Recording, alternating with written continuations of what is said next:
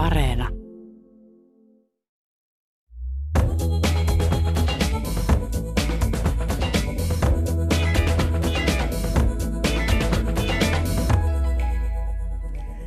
tavalla mausteiden ja hajusteiden eri tuoksut ovat muokanneet ihmiskunnan historiaa?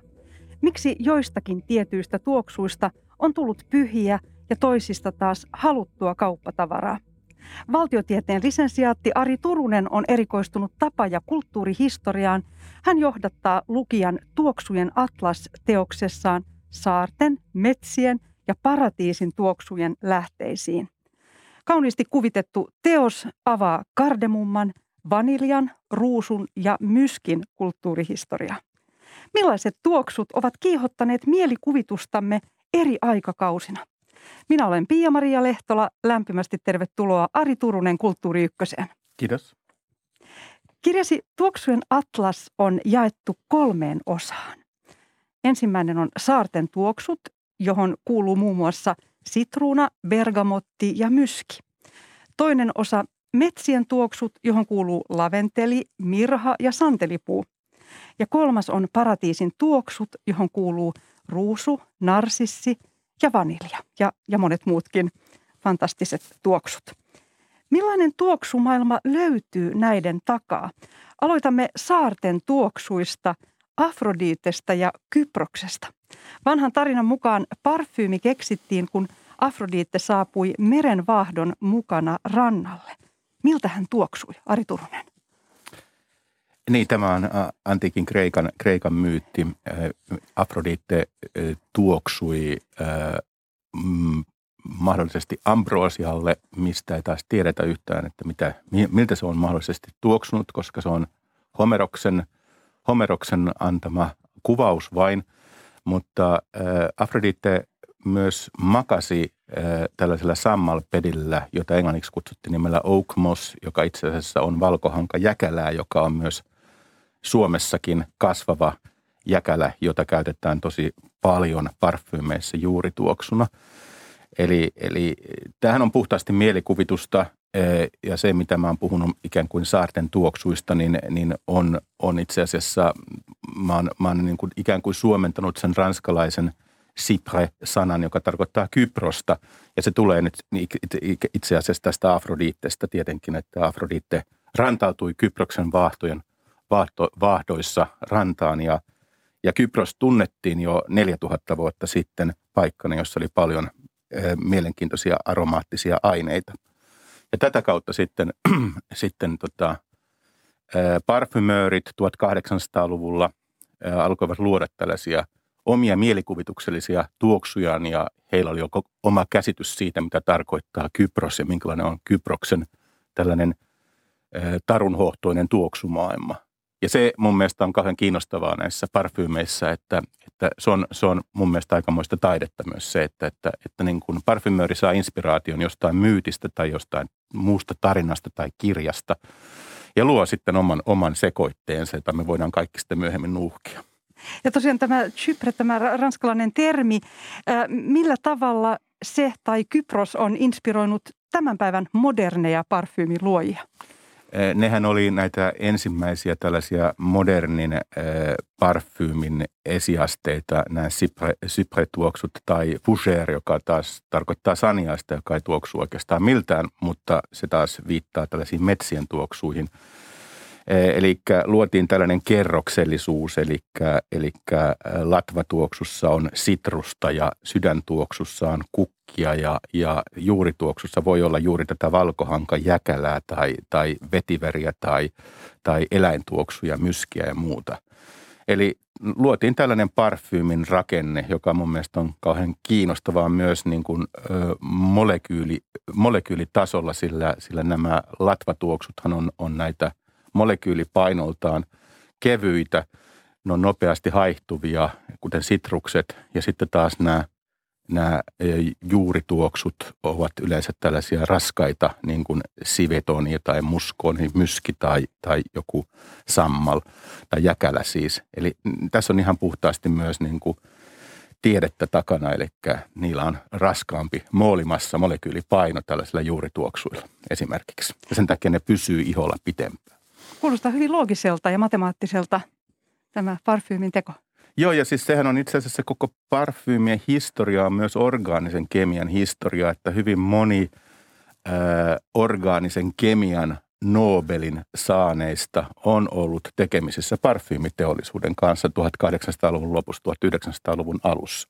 Ja tämä on mun mielestä kauhean, kauhean kiinnostavaa, eli, eli tuoksuilla on ollut aikaisemmin paljon suurempi merkitys ihmisten elämässä myös tieteellisessä mielessä kuin nykyään valitettavasti. Kyproksella on ikiaikainen parfyymiin liittyvä historia, jonka arkeologit ovat vasta viime vuosikymmeninä löytäneet. Millaisia nämä löydöt olivat? Kirjoitat niissä, ni, niistä kirjassasi. Niin, sieltähän löytyy näitä, näitä perinteisiä välimeren yrttejä, kuten tätä valkohankajäkälää tai, tai rosmariinia.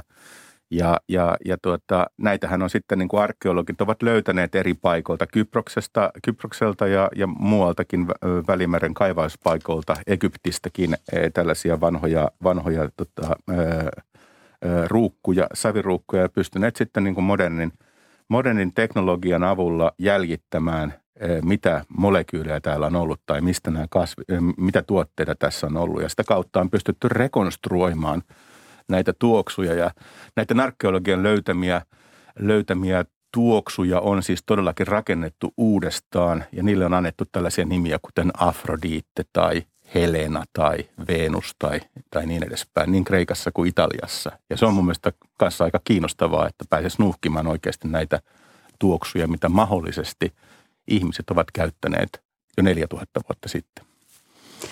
Kirjassasi kirjoitat myös sitruunasta. Sitruunaa käytetään parfyymeissä ja useissa pesuaineissa, mutta hapan appelsiinista saadusta Neroli-nimisestä öljystä on kirjassasi erittäin jännittävä tarina. Mistä tämä Neroli on saanut nimensä?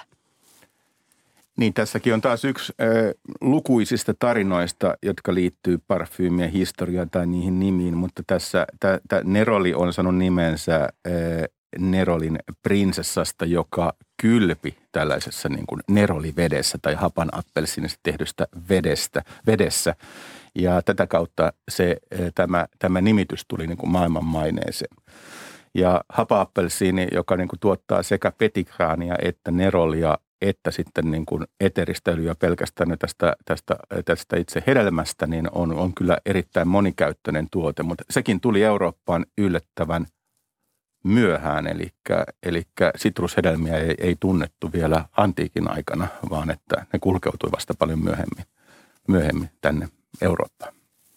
Bergamotti taas on tunnettu Earl Grey-teestä, ja sitä löytyy myös Guerlainin vuonna tuhatyhdeksänsataakaksikymmentäyksi luodusta Shalimar-parfyymistä.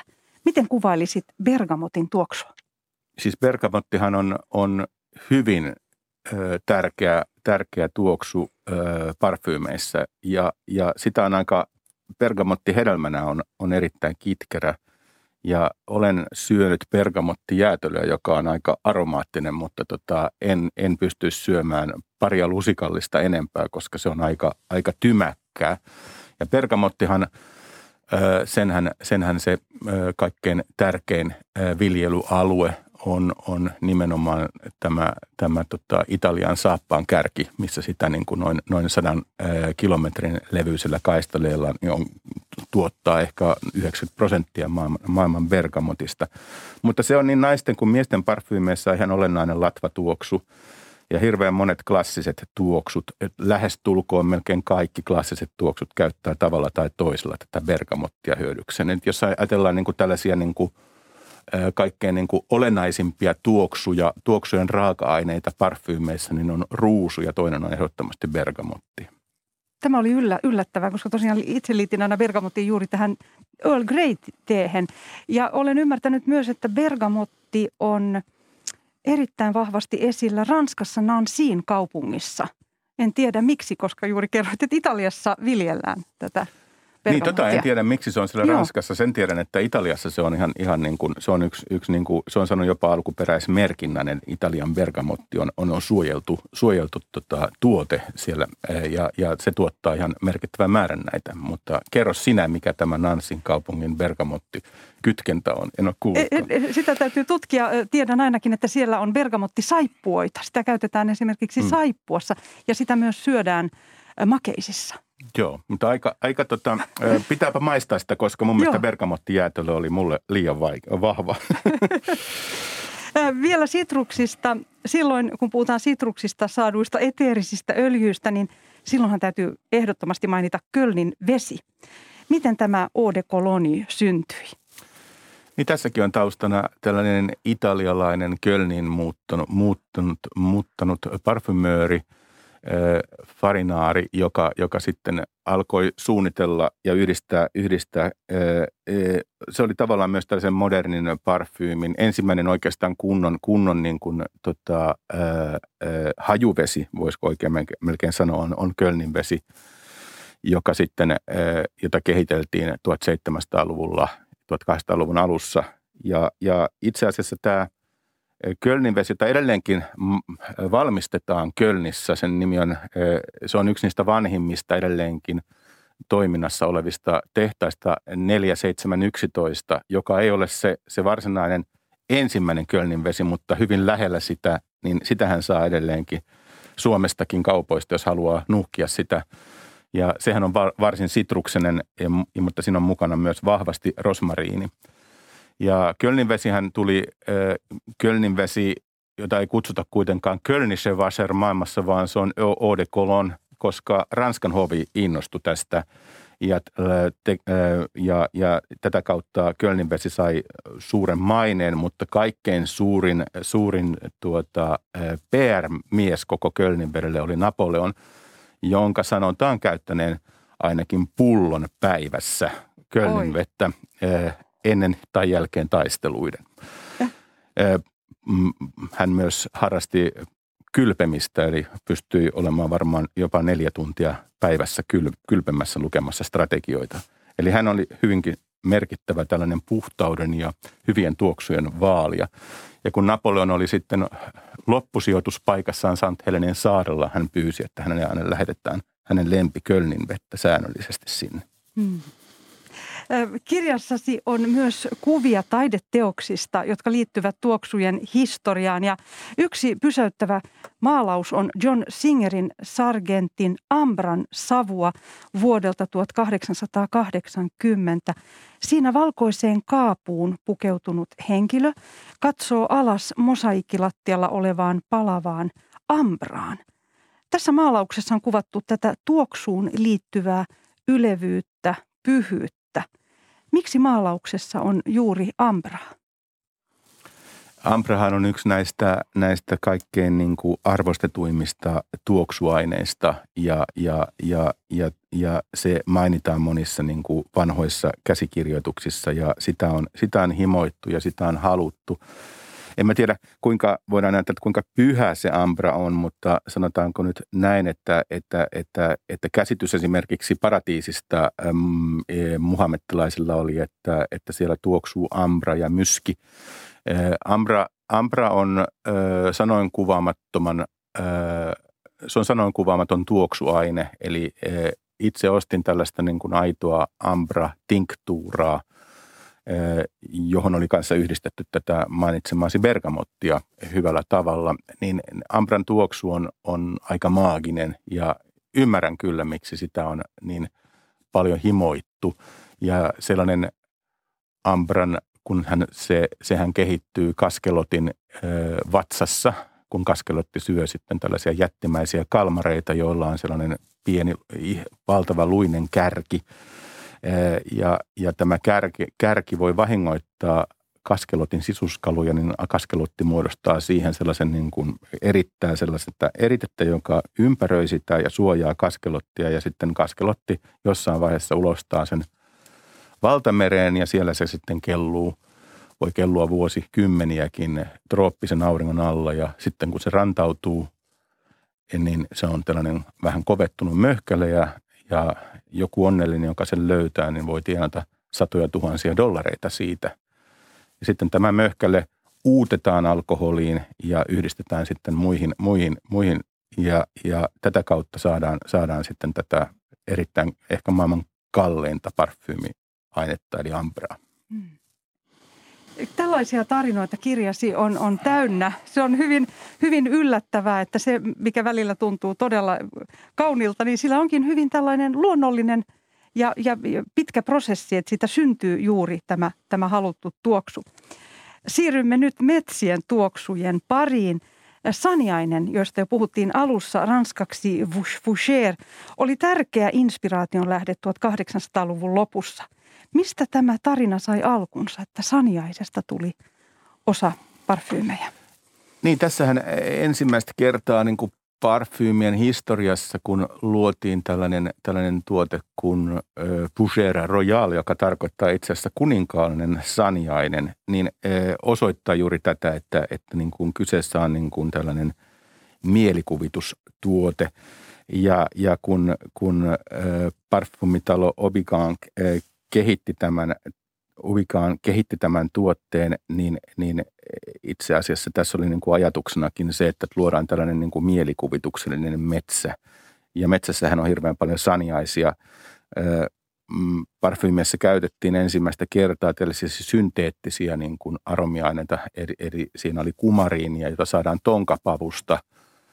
Eli tästä täytyy nyt muistuttaa se, että se synteettinen ei aina tarkoita luonnotonta, vaan se sama molekyyli voidaan valmistaa laboratoriossa, mikä löytyy sitten jostain niin kuin kasveissa ja, ja se tulee itse asiassa halvemmaksi kuin, kuin eristää se jostain, jostain kallisarvoisesta kasvista.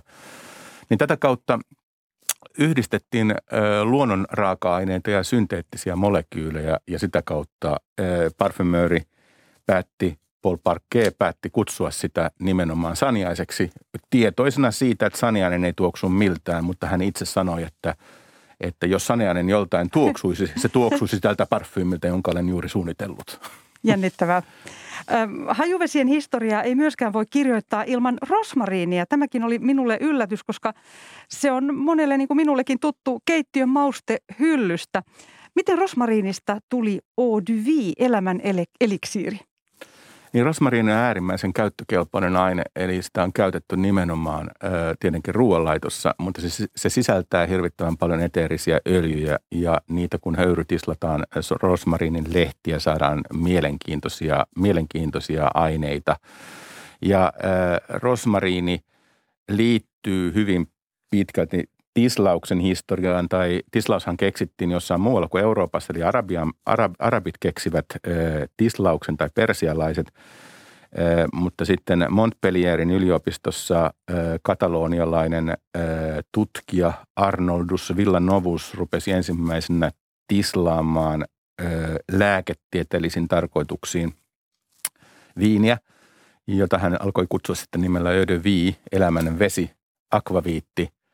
Ja hän tuli siihen tulokseen, että tällainen kirkas viina on terveellistä. Sitä kannattaa nauttia paljon, koska se, se tappaa kaikki pöpöt. Mutta sitten sen lisäksi äh, hän käytti tässä aromiaineena myös niin rosmariinia. Eli se oli tislattua viina, jossa oli rosmariinia. Myöhemmin tätä samaa, samaa ainetyyppiä kutsuttiin nimellä Unkarin vedeksi. Ja äh, tässäkin on hauska tarina, eli tuhatkolmesataaluvulla elänyt vanhahko Unkarin kuningatar,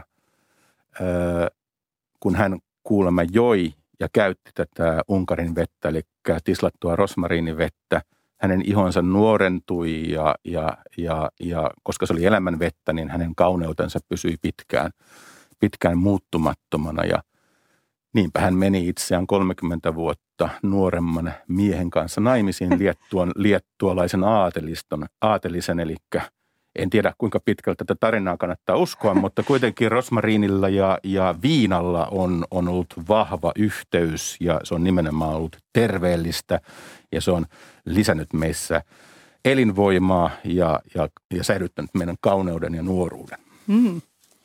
Ranskan Provence ja violetin siniset laventelipellot ovat myös tuttuja monelle. Millä tavalla laventeli liittyy uskontoon ja ristiretkiin? Ö, neljäsataaluvulla Euroopassa, kun kirkko sai enemmän valtaa, alettiin suhtautua hygieniaan kielteisesti ja, ja monet kirkkoisät totesivat, että, että puhdas sielu on tärkeämpää kuin ruumiin puhtaus. Ja eurooppalaiset tai tuohon aikana niin monia kylpylöitä lopetettiin ja, ja, ja puhtauteen alettiin suhtautua epäluuloisesti tietyissä piireissä. Mutta sitten kun eurooppalaiset ristiretkiritarit lähtivät sitten tuhatkaksisataaluvulla pyhään maahan sotimaan, niin he tutustuivat arabien ö, kylpyläkulttuuriin ja siihen, että miten, miten he käyttävät erilaisia tuoksuaineita ja ihastuivat täysin siihen.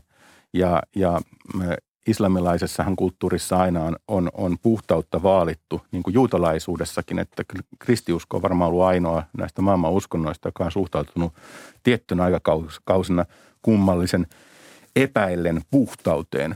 Mutta ristiretkiritarit innostui kylpemisestä, tuoksuaineista ja toivat sitten mukanaan, mukanaan, mukanaan sieltä erilaisia tuoksuaineita ja, ja, ja e, rupesivat sitten myös tuoksuttelemaan omia asuinhuoneistojaan palatessaan Eurooppaan. Ja laventeli oli yksi näistä, jolla, jolla, jolla tota, tuoksuteltiin huoneita.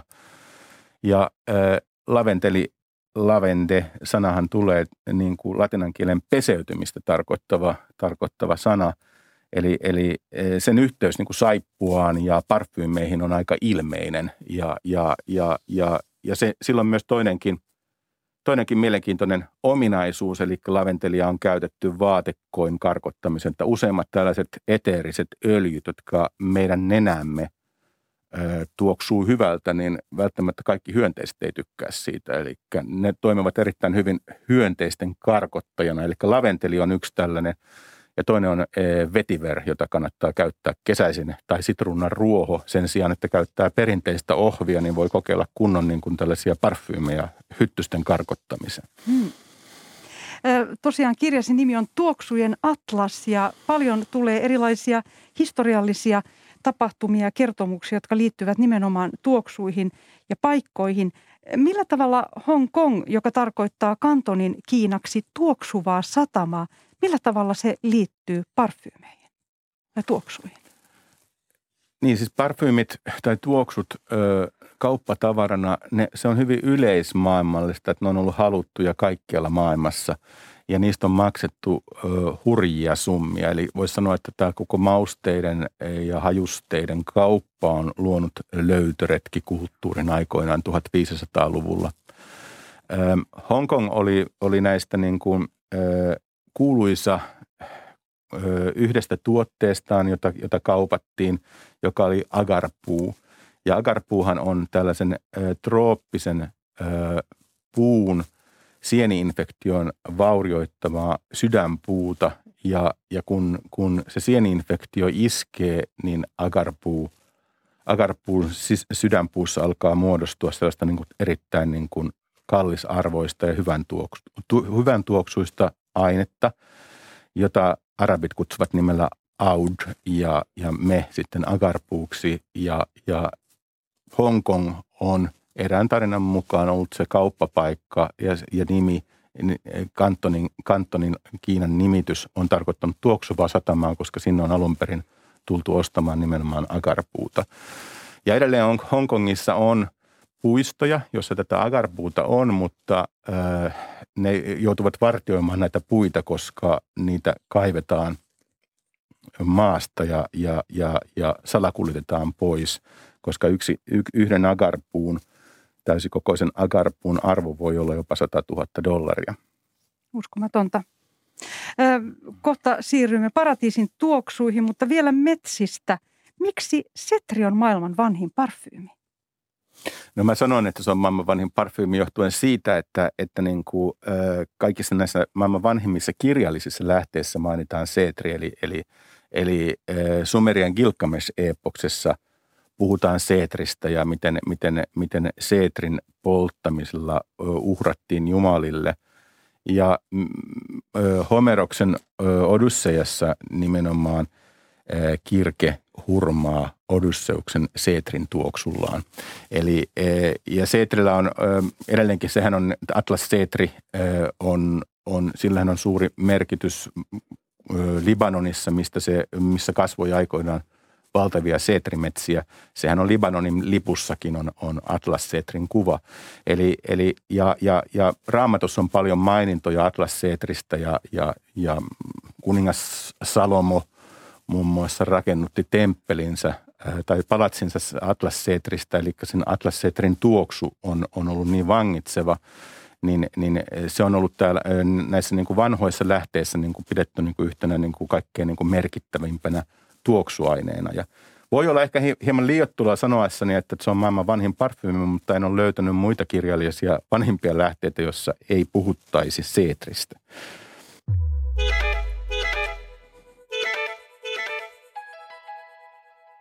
Kuuntelet Kulttuuri Ykköstä, jossa valtiotieteen lisensiaatti Ari Turunen johdattaa meidät tuoksujen Atlas-teoksestaan tuttujen saarten, metsien ja paratiisin tuoksujen lähteisiin. Minä olen Pia-Maria Lehtola ja nyt siirrymme paratiisin tuoksujen pariin. Millainen mielikuva eurooppalaisilla parfyymin tekijöillä oli juuri paratiisin tuoksuista? Niin, äh, paratiisihan on... Kun mietitään tällaisia ö, kirjallisia lähteitä Raamatusta tai kirkkoisien tai, tai mm, keskiaikaisten ajattelijoiden kuvauksia, niin paratiisihan tuoksuu hyvältä. Paratiisissa on, on, on lintuja, siellä on monia eksoottisia kukkia ja eksoottisia hedelmiä. Eli, eli tavallaan se paratiisi viittaa tällaiseen niin kuin mystiseen orienttiin ja, ja vanhoissa keskiaikaisissa alttarikartoissa paratiisi sijaitsi aina ylhäällä. Ja koska sitä pidettiin niin tärkeänä paikkana, niin se laitettiin ikään kuin kartan yl, ö, yläosaan. Ja tästä tulee sitten myös, kun paratiisi sijaitsi sitten Aasiassa monien lähteiden mukaan, Raamatunkin mukaan, Israelista itään, paratiisia kutsuttiin nimellä oriens, ja tästä tulee sitten myös tätä karttasuunnistusta tarkoittava ter- termi, että kun me orientoidutaan, niin me laitetaan kartta sinne, kar- katsotaan kartan yläosaan ja suunnistetaan, suunnistetaan sen mukaan. Eli tätä kautta paratiisi sillä on ollut erittäin merkityksellinen paikka eurooppalaisessa niin kuin kirjallisuudessa ja uskonnollisissa teksteissä. Ja se vahvasti siis assosioituu nimenomaan Intiaan ja Aasiaan ja kaikkiin niihin eksoottisiin kukkiin ja hedelmiin ja mausteisiin, mitä sieltä sitten tuotiin Eurooppaan. Ja kun eurooppalainen ensimmäisen kerran haistoi tuoretta inkivääriä, mikä oli tietysti pitkään tosi mahdottomuus, koska oli pitkät laivamatkat, niin hän todellakin luuli haistamansa paratiisin tuoksuja. Totta viekoon, kun tuoretta inkivääriä haistaa, niin se kyllä tuoksuu minusta hyvinkin paratiisilta. Mikä siinä on, on se, joka, joka, joka sinusta tuntuu paratiisimaiselta siinä? Sen, sen raikkaus, makeus ja kirpeys samanaikaisesti, sellainen tietty sitruunamaisuus, sellainen vähän, vähän se sellainen, ja se, se uskomaton raikkaus, eli tulee mieleen, että se on jostain niin kuin, se, se kaikkea muuta kuin tunkkainen tuoksu. Puolet tosiaan markkinoilla olevista hajuvesistä sisältävät ruusua, ja sekin on paratiisin kukkaa. Miksi ruusu on kaikkien kukkien kärjessä? Tämä on erittäin hyvä kysymys. Siis ehkä se johtuu siitä, että kun me haistamme ruusun tuoksua, niin me ollaan kaikki aika pitkälti yksimielisiä siitä, että se ruusu on, ruusu on todella, todella niin kuin hyvän tuoksuinen. Ja... ja, ja e- Tuo on erittäin hyvä kysymys. Mä en koskaan miettinyt, että minkä takia ruusu on niin, niin käyttökelpoinen. Totta kai tietenkin tuoksunsa puolesta, mutta sitten myös se, että, että, että ruusua on käytetty myös niin kuin ruusuvetenä. Se on, se on hyvä ihonhoitotuote ja, ja, ja tota, se, on, se on sellainen uniseksi tuoksu, vaikkei Euroopassa niin edes ajatella, vaan ajatella, että tämä on niin kuin, ikään kuin ruusu enemmän naisten tuoksu. Öö, Osmaanihallitsijat, sulttaanit ja Persian hallitsijat pirskottelivat koko ajan itselleen ympärilleen ruusuvettä. Edelleenkin se on Turkissa sellainen tietynlainen tervetulias toivotus, että pirskotellaan vieraiden päälle ö, hyvältä tuoksuvaa ruusuvettä. Ja, ja ö, musta se on tosi mielenkiintoista, että tällaiset ö, hyvinkin verenhimoiset ha- Osmanin hallitsijat voidaan kuvata niin kuin Mehmed valloittaja.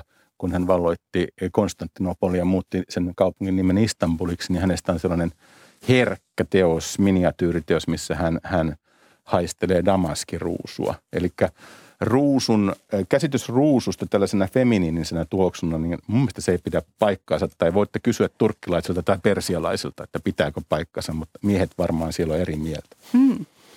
Ö, tosiaan olet itse matkustanut tuoksujen perässä Etelä-Ranskan Grasseen, Meksikoon ja Borneoon. Millaisia tuoksukokemuksia nämä matkat ovat olleet ja miksi itse kiinnostuit juuri tuoksuista? Kyllähän, kyllähän niin kuin, siis tavallaan tässä, kun suomalaisena joutuu kohtaamaan aika usein tätä, että, että niin kuin menet vaikka kirjastoon, niin siellä julistetaan, että muistakaa, että tämä on tuoksuton kirjasto tai toimistoympäristö, mutta tämä on tuoksuton toimisto, älä käytä parfyymiä. Niin mä mietin, että mistä tämä oikein juontaa tällainen steriilisyys. Ymmärrän, että on, on, on, on hajuherkkiä, mutta onhan meillä myös sellaisia, jotka ei kestä kauheasti melua. Ja joka kerta, kun tehdään parfyymeistä, muakin on jututettu, niin aina, aina pitää haastella jotain, jotain tällaista niin kuin tutkija, joka puhuu aistiyliherkkyydestä tai hajuyliherkkyydestä. Mutta eihän äh, rokkarin haastattelun jälkeen pyydetä kuulovamman liiton edustajalta puhumassa desibelirajoista. Eli musta niin kuin tuoksuihin ja hajuihin suhtaudutaan Suomessa hirvittävän kriittisesti noin, noin virallisissa puheissa tai, tai työpaikoilla ja organisaatioissa. Ja, ja tota, mulla on, mun turkkilainen kääntäjä sanoi, että hän on lopettanut nyt näiden kaikkien parfyymien tuomisen suomalaisille ystäville, koska se on huomannut, että täällä ei niin kuin tykätä oikein niistä tai, tai sanoo, että ei voida käyttää. Ja tämä jotenkin aiheuttaa niin kuin yliherkkyyttä. Luonto on täynnä tuoksuja ja, ja, ja, ja tuota, ilman tuoksuja ei olisi elämää, ei olisi pölyttäjiä eikä kasvien välistä niin kuin, ö, viestintää. Eli se mun mielestä se on hirveän, ö, sanotaan, että ettei saa tuoksua vähän yhtä luonnotonta kuin sanoisi kukille, että ne ei saisi tuoksua.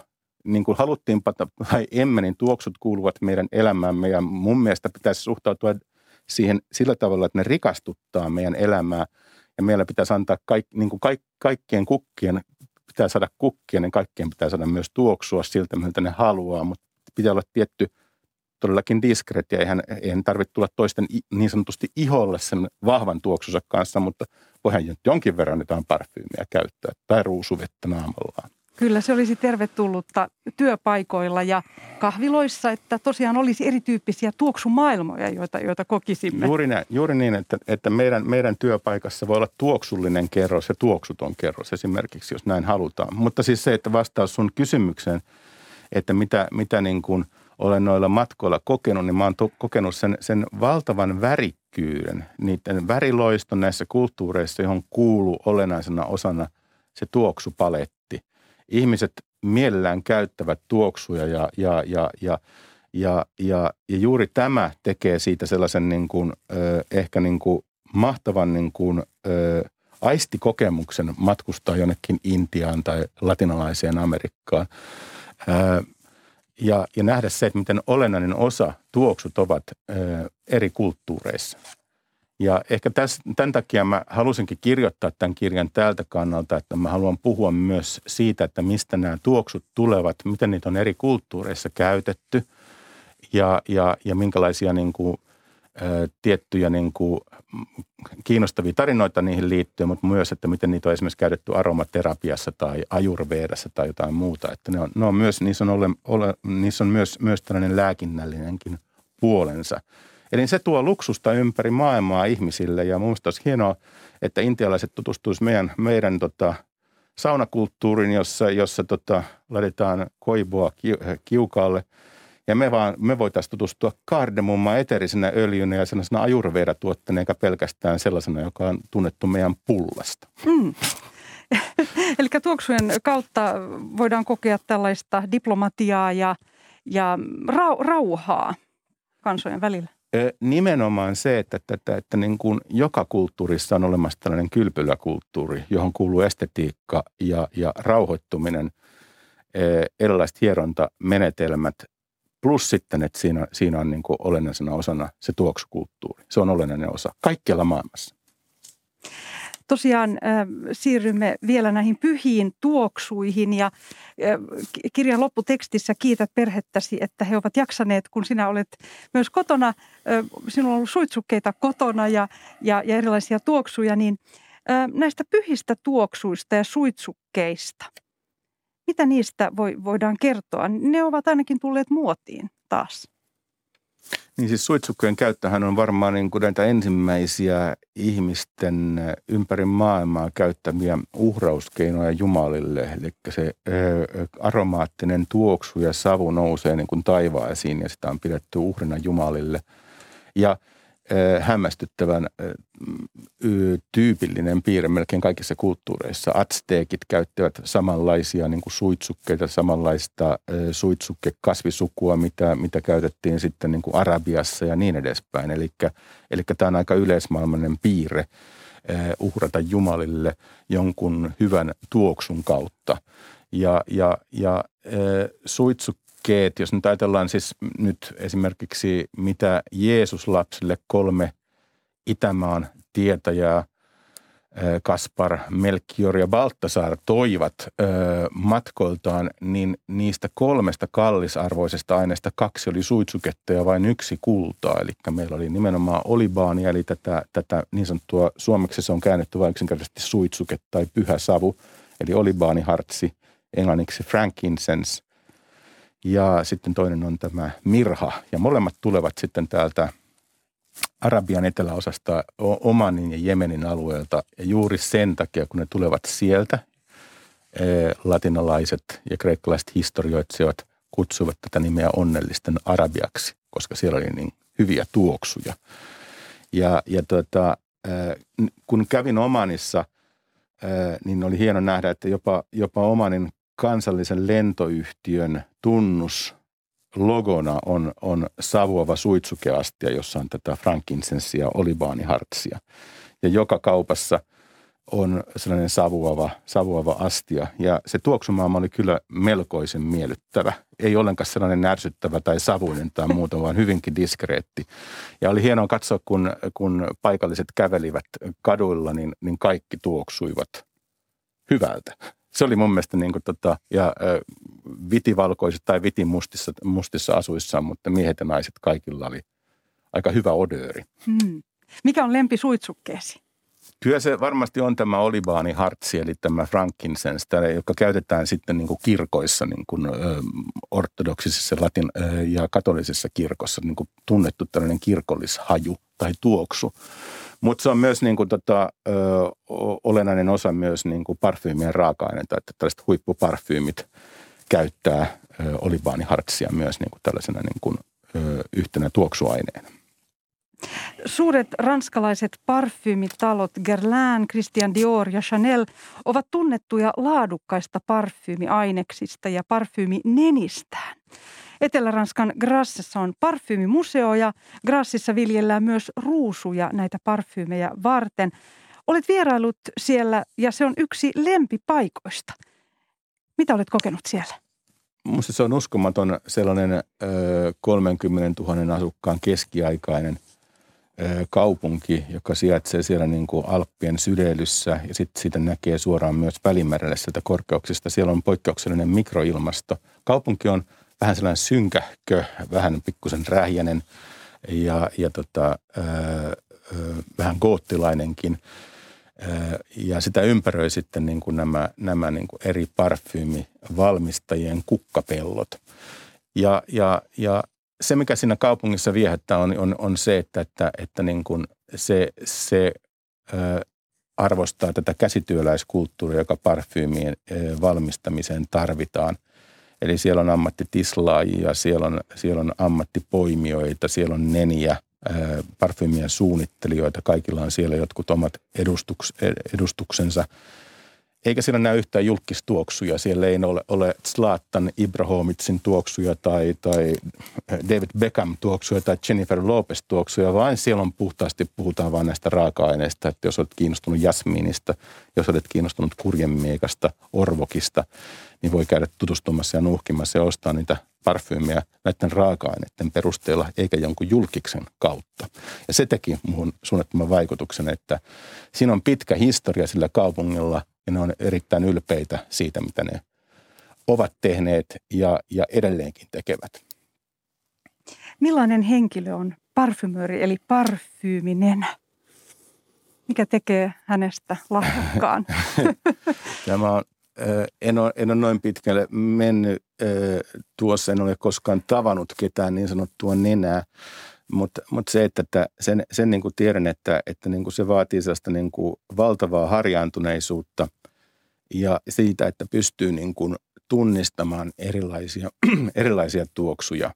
Ja tota, tässä on erilaisia arvioita, kuinka monta eri tuoksua ihminen pystyy niin kuin tunnistamaan tietoisesti. Ja näähän luvut vaihtelee ihan, ihan niin kuin, että jonkun lehden mukaan voidaan tunnistaa miljoonia tuoksuja joidenkin mielestä me, tai ainakin me pystytään rekisteröimään ne, mutta varsinaisesti, että kuinka monta tuoksua ihminen pystyy tunnistamaan, niin se on keskimäärin ehkä noin kaksituhatta, jos olet harjaantunut, erittäin harjaantunut.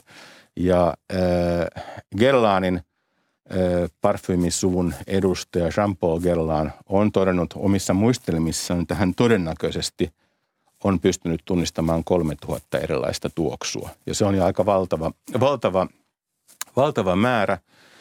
Ja tämä vaatii siis sitä, että, että niin kuin sinulla pitää olla totta kai aika kehittynyt hajuaisti, mutta se myös, että sä pystyt myös kuvailemaan niitä hajuja, sä pystyt myös e, yhdistelemään erilaisia eteerisiä öljyjä ja synteettisiä molekyylejä ja tekemään niistä jonkinlaisen sellaisen keitoksen, jonka vielä viehättää asiakkaita. Ja sanotaan, että, että tällaisen niin kuin, ö, parfyymisuunnittelijan tai nenän niin pitää olla tosi varovainen, ö, että tupakkaa ei polteta eikä alkoholia juurikaan juoda, kun ruvetaan tekemään näitä parfyymejä, että pitää keskittyä vain siihen olennaiseen eli, eli haistamiseen. Mutta tosiaan en ole koskaan tavannut tällaista varsinaista nenää, joka on tietenkin, ja näitähän on, näitä, ö, nehän on usein myös ö, tällaisten ö, isojen kemikaali- tai parfyymivalmistajien, eli tällaiset niin kuin, kuten Firmenich tai Symrise, jotka on tällaisia valtavia, valtavia isoja firmoja, jotka tekevät näitä tuotteita sitten niin kuin Chanelille tai, tai, tai Diorille tai niin edespäin. Että et pelkästään tällainen niin kuin muotitalo, niillä ei välttämättä ole edes sitä omaa parfymööriä, vaan se parfyymi ostetaan näiltä niin kuin isolta valmistajilta, jossa on huippuneniä työskentelemässä.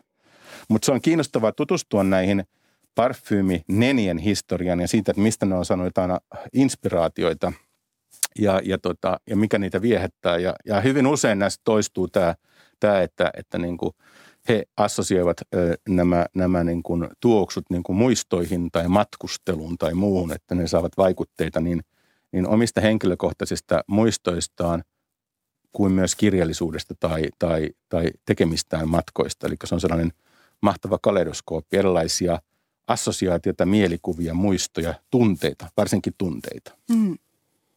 Kiinnostavia tietoja löytyi kirjastasi muun muassa, muun muassa kielosta, josta ei saa eteeristä öljyä. Eli jos haluaa kielon tuoksuista parfyymiä, se pitää tehdä synteettisesti. Christian Diorin Diorissimo vuodelta tuhatyhdeksänsataaviisikymmentäkuusi on tällainen tuoksu. Minulla on se täällä mukana ja tämä, tämä todella tuoksuu aidolta kielolta. Miten, miten tä, tällaisen voi valmistaa? Mutta sehän tässä onkin, että tässä pitää käyttää erilaisia. Siinä pitää, nämä, nämä parfymöörit, jotka suunnitteli näitä kielotuoksuja ää, niin Diorille kuin muillekin taloille, Guerlainille, niin tarinan mukaan yksi näistä istutti jopa kielo, kieloja puutarhaansa ja tutki yhden kesän aikana, että miten tämä kielo käyttäytyy. Ja, ja sitä kautta yritimme tehdä tällaisia erilaisia koktaileja, että pystyttäisiin niin kuin matkimaan sitä kielon tuoksua. Eli tosiaankin kaikki kukat ja kaikki kasvit eivät tuota tuoksuja, ne eivät pysty tuottamaan näitä eteerisiä öljyjä, ja kielo on yksi näistä. Eli aitoa kieloparfyymiä ei ole olemassakaan. Mutta se, että kun nyt tuota haistelit, niin kehotan sinua ensi kesänä menemään kielojen äärelle ja vertailla tuota parfyymiä sitten siihen aidon kielon tuoksuun. Se on ihan mielenkiintoinen kokemus. En ole itsekään vielä kokeillut. Ensi kesänä aion. Joo, tämä, tämä tuoksu on yksi, yksi lempituoksuistani. Sitten mennään vielä historiaan ja Ranskaan. Aurinkokuningas Ludwig neljästoista ei ollut kiinnostunut peseytymisestä. Miltä hovissa tuoksui hänen aikana? Tässähän on monta juttua se, että peseytyykö vai eikö hän peseytynyt, mutta sanotaan nyt näin, että tuohon aikaan niin vettähän pidettiin epäilyttävänä johtuen, johtuen siitä, että monet väittivät, että, että se avaa ihon huoko, huokoset ja, ja altistaa rutolle ja muille tartuntataudeille.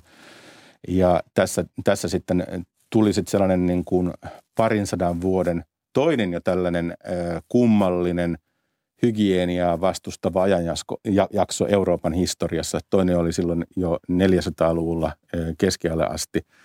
Ö, ja ja ö, tällainen hoviaateli ö, Versaissa esimerkiksi, niin, niin eihän ne nyt ö, siis sinänsä, voisi sanoa, että ehkä saastaisia ollut, mutta he vaihtuivat monta kertaa päivässä ö, alusvaatteita, jotka olivat putipuhtaita, mutta vettä he eivät suostuneet käyttämään.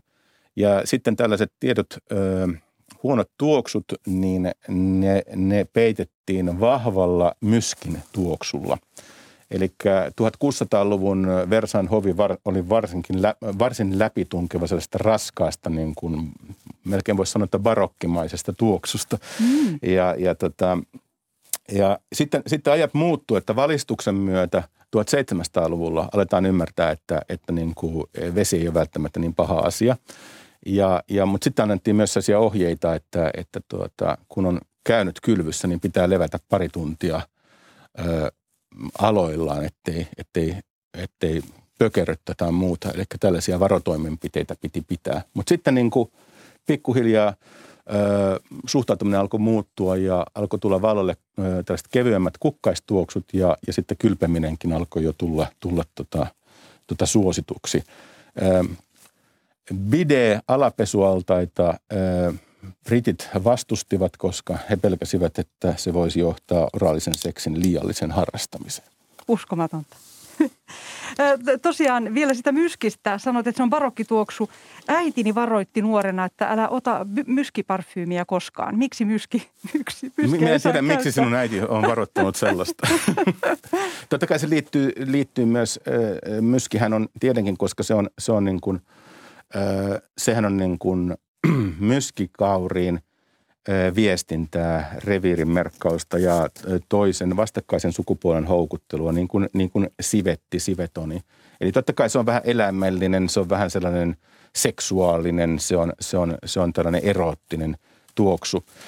Ja luojan kiitos, nykyään ei enää tehdä mitään aitoja myski, myskiparfyymejä, koska halutaan säästää myskikauris, eli sitä pystytään tekemään synteettisesti tätä myskin olennaista molekyyliä, eli muskoonia. Ja, ja tämän kehittelijä ää, Rudnitska, kroatialainen kemisti, hän sai tästä, tästä niin kuin Nobelin kemian palkinnon näistä, näistä tutkimuksista nimenomaan muskoonin ja sivetonin parissa. Eli, eli ää, myski on, on sellainen, ja nämä, nämä eläintuoksut, joita nykyään jäljitellään sit synteettisesti, ovat, ovat, ovat niin kuin olennainen osa tätä parfyymien rakennetta. Eli juurituoksun pitää olla vähän sellainen vahva ja tumma ja pikkusen eläimellinenkin. Ja sitten kun se yhdistetään kukkiin ja sitruksiin, niin saadaan sellainen hauska tai, tai viehättävä keitos. Kirjassasi kerrot myös roomalaisista kylpylöistä. Ja ensimmäisellä vuosisadalla ennen ajanlaskuamme Roomassa oli sata seitsemänkymmentä kylpylää ja, ja kirjassasi kerrot näistä kylpylöistä ja siellä palvelijoiden nimet olivat kosmetae. Eli tämä on kiinnostavaa. Miten tämä sana liittyy esimerkiksi kosmologia-sanaan? Tämä ky- kylpymisen niin, ko- ko- kulttuuri. Ko- kosmoshan tulee, tulee antiikin kreikan sanasta, joka tarkoittaa järjestystä. Ja sitten kosmetiikka liittyy kansanjärjestämiseen. Se on tarkoittanut hiusten järjestämistä. Eli tavallaan niin kuin, jos, et kosmetologin ja kosmologin ero nyt ei ole välttämättä ehkä sit niin kauhean suuri. Eli molemmat puhuvat jostain sellaisesta ka- kauniista maailmanjärjestyksestä, että ensin pitää järjestää oma Oma, oma iho, oma kroppa, omat hiukset ja sitten voidaan järjestää maailma. Näin kai se menee, menee niin kuin tota kielen historian kautta. Mikä on tuoksusivistyksen perustaso, jonka kaikkien pitäisi hallita?